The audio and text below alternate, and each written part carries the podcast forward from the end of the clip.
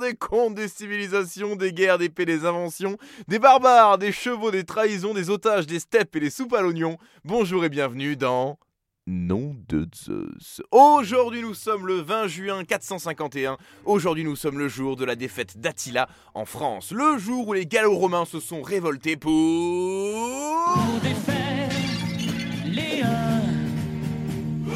Ce qui est assez formidable avec Attila, c'est qu'on entend parler de ce gars-là depuis l'école primaire, mais on sait pas grand-chose de lui. Attila, c'est comme la maîtresse de ton père en fait.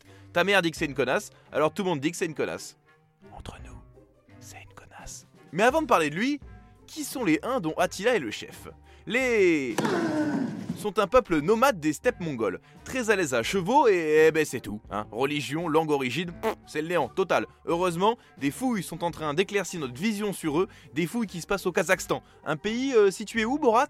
Entre Tadjikistan et Kyrgyzstan et enculé d'Ouzbékistan. Ah Terre surprise Allez, question géo aujourd'hui. Capitale du Kazakhstan, tiens. Indice, ça finit comme le cri de l'âne. Et dire que vous faites i en tout seul.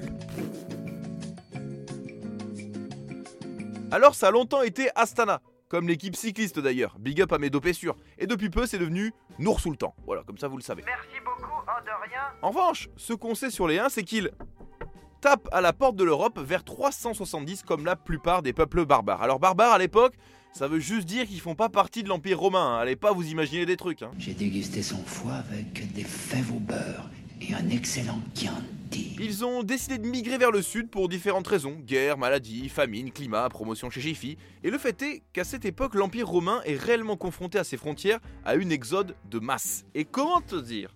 À l'époque, les gars ils arrivaient pas chez toi pour manger la raclette en apportant du vin blanc quoi. Du coup les uns, ils font un peu flipper tout le monde. Faut dire que les chevaux c'est flippant aussi. Ah ouais non, non mais moi je peux pas les chevaux. Non mais je, je comprends pas cet animal. Déjà il sourit jamais.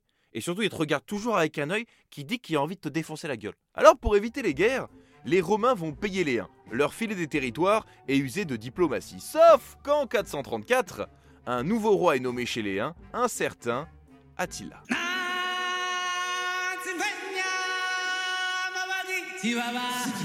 Attila serait né en 395. Fils de Munsuk, chef d'une tribu, son père décède en 409 et lui et son frère Bleda se retrouvent orphelins.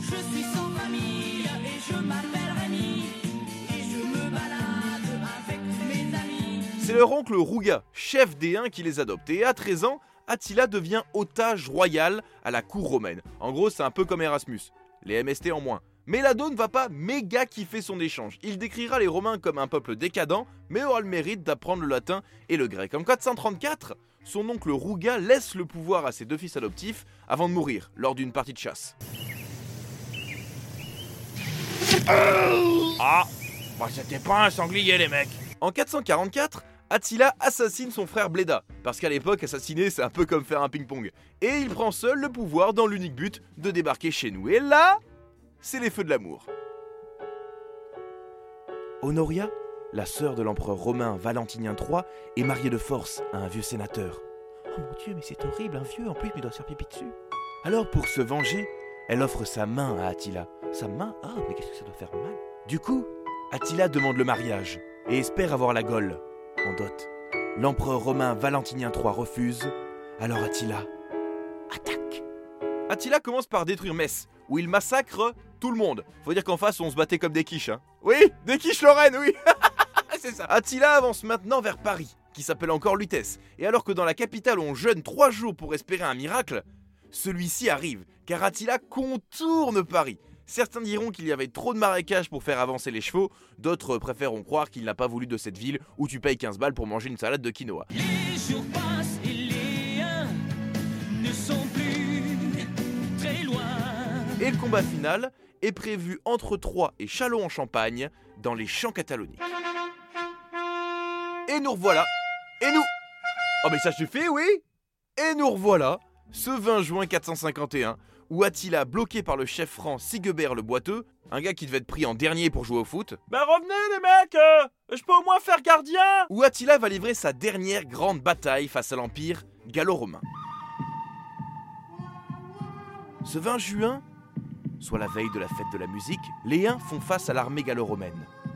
Ça fait des batailles de regards, Puis tout à coup, les Huns chargent au centre. En face, les Gaulois et les Romains résistent, prouvent qu'ils existent. Et au même moment, les Visigoths à chevaux attaquent les flancs des Huns. Ah, sur place, c'est un carnage. hein. Plus de 160 000 cadavres jonchent le sol. Les uns sont dépassés, les uns vont perdre, mais contre toute attente, on laisse Attila et les survivants repartir. Oui, c'est là que ça devient un film, car si l'histoire nous dit qu'on laissa repartir les uns par pure stratégie diplomatique, j'ai envie de croire autre chose.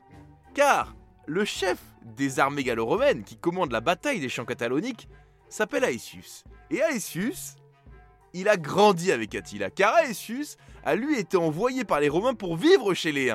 C'est Brockback Mountain le truc. Ah si Ah bah c'est Brockback Mountain Ah bah si, bah c'est sûr Bah c'est sûr, mais les deux ils ont grandi ensemble, tu vois. Ils se sont battus dans la boue, ils ont partagé la même peau de bête au clair de lune, tu vois. Ils ont rigolé sous la douche après des courses de chevaux.